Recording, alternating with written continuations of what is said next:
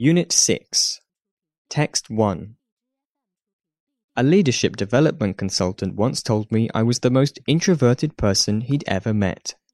I took this as a compliment. Who wouldn't?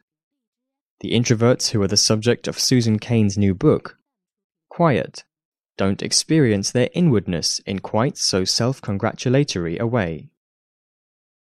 Many of the introverts she meets in the course of this book which combines on the scenes reporting with a wide range of social science research and a fair bit of quiet power cheerleading, ape extroversion. Though some fake it well enough to make it, going along to get along in a country that rewards the outgoing, something precious, the author says, is lost in this masquerade. Unchecked extroversion has actually, she argues, come to pose a real menace of late. Cain's accounts of introverted kids misunderstood and mishandled by their parents should give pause, for she rightly notes that introversion in children is in some ways threatening to the adults around them. Indeed, in an age when kids are increasingly herded into classroom pods for group work, Cain's insights into the stresses of non stop socializing for some children are welcome. Her advice that parents should choose to view their introverted offspring's social style with understanding rather than fear is well worth hearing. However useful and astute her observations and advice regarding introverted kids, though, Cain's book is about adults, and on this population, unfortunately, she's a whole lot less convincing. For one thing, her definition of introversion widens constantly.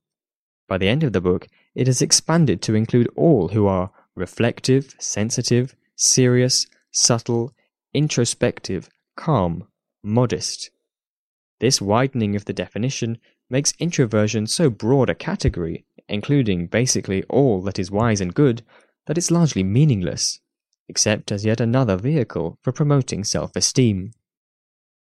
Another problem with Cain's argument is her assumption that most introverts are actually suffering in their self esteem. This may be true in the sorts of environments, Harvard Business School, corporate boardrooms, that she knows best and appears to spend most of her time thinking about. Had she spent more time in other sorts of places, among other types of people, in research laboratories, for example, or among economists rather than businessmen, she would undoubtedly have discovered a world of introverts quite contented with who they are, and who feel that the world has been good to them.